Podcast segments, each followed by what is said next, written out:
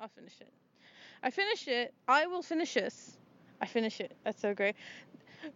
I always talk stupid as soon as after I hang out with my nephew. Like, you know, he's not using um,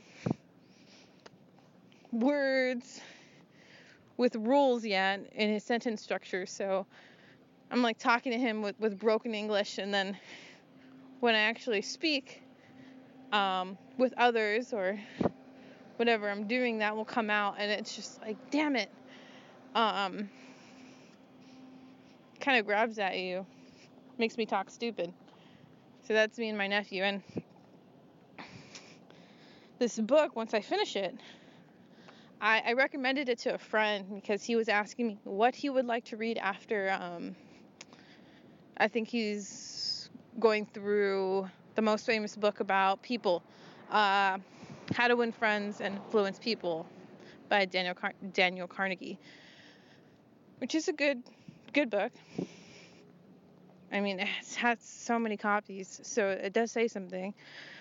Uh, I've read it. I've read books that reference it. Um, yeah, it's a decent book. What always comes to mind as soon as I hear that book is just like Charles Manson. Uh, all the time. Whenever I hear anyone bring up that book, I'm like, hey, Charles Manson loved that book. Um, it doesn't really say anything because, well, it says something. It says something to people that consider understanding socialization and how communication works as a way to manipulate people as leverage as opposed to integrate and collaborate with.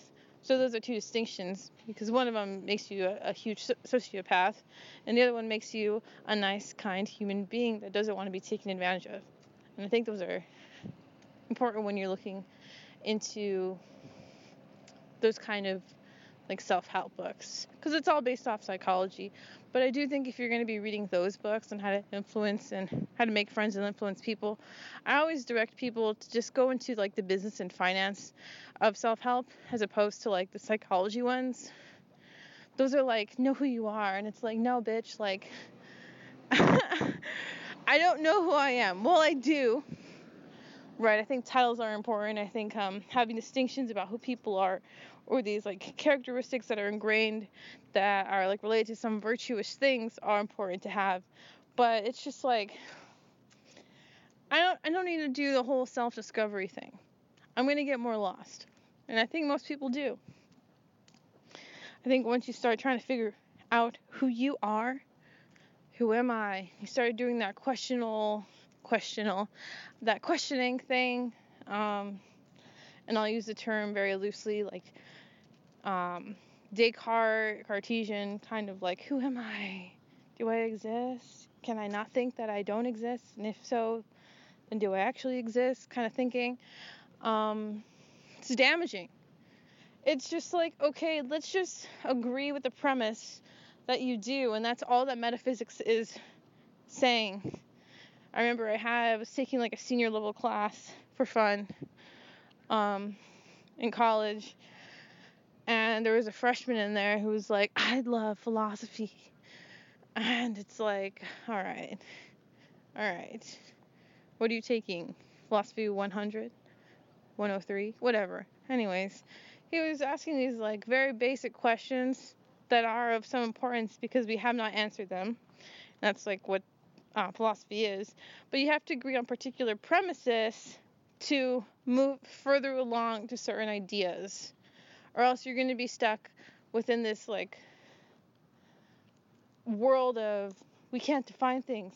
How do we really know? It's like, no, let's just agree that there's some things like language that we try to strive for objective truth in so we can get there. Or else we'll just, we won't be pushing that envelope in any direction. And it, it's just, I, I have a problem with relativists. Um, I do. I hate when it's like a mask for people's arguments as well. It's all relative. Get out of here. Really. Like, honestly, how am I supposed to argue with you if you can't even know what you think yourself? You don't even know if you're wrong or right. So how am I supposed to have a discussion with you when I'm the one that has a particular position and you're just running around circles because you don't know where you want to go. It's like me bringing a sword and this person has a fucking gun. It's like, of course you're gonna like be like, well, how do you know? And it's like self-defeating when you're talking to like some form, some person who's this weird subjective relativist. It just it's impossible. Um, you don't go anywhere, literally. You just kind of let them say it, and then you. I don't know. I have to. Next time someone says it's all relative, I'm gonna say, "Do you really think that?" And they're gonna be like, "Yes and no," and it's like, well. But what do you really think? uh, you know, fucking protect a claim for once. You know, actually have like the backbone to be vulnerable to attack. And I guess um, argumentation styles. You got to do it. I feel like walking a little bit more, and I'm almost at my house.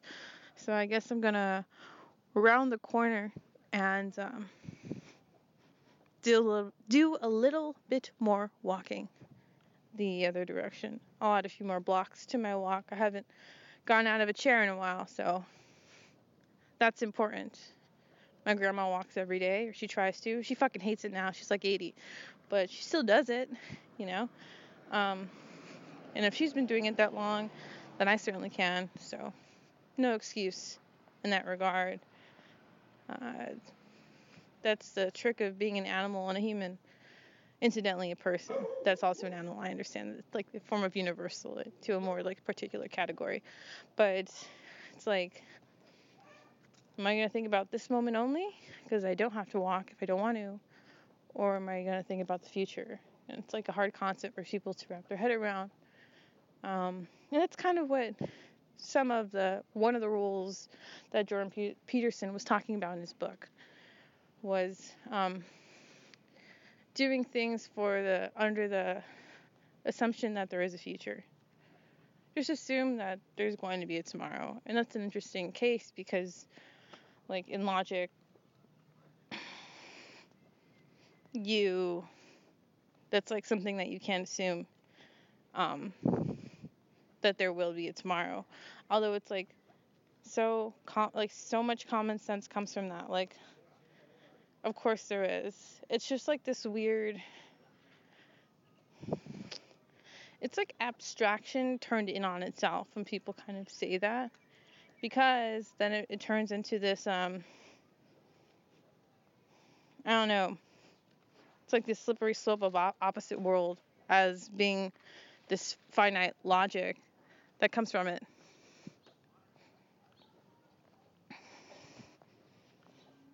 I did. Uh, let me tie these two two ideas together. Um, I did like this idea of just um.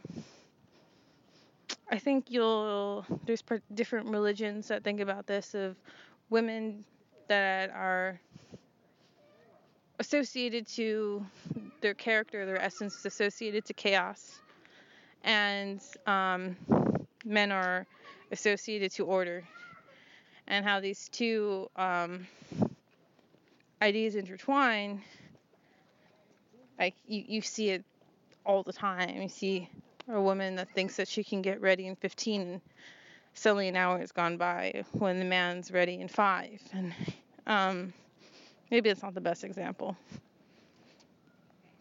But so chaos, woman, men, order. I'm like, fuck. I don't want to be chaotic.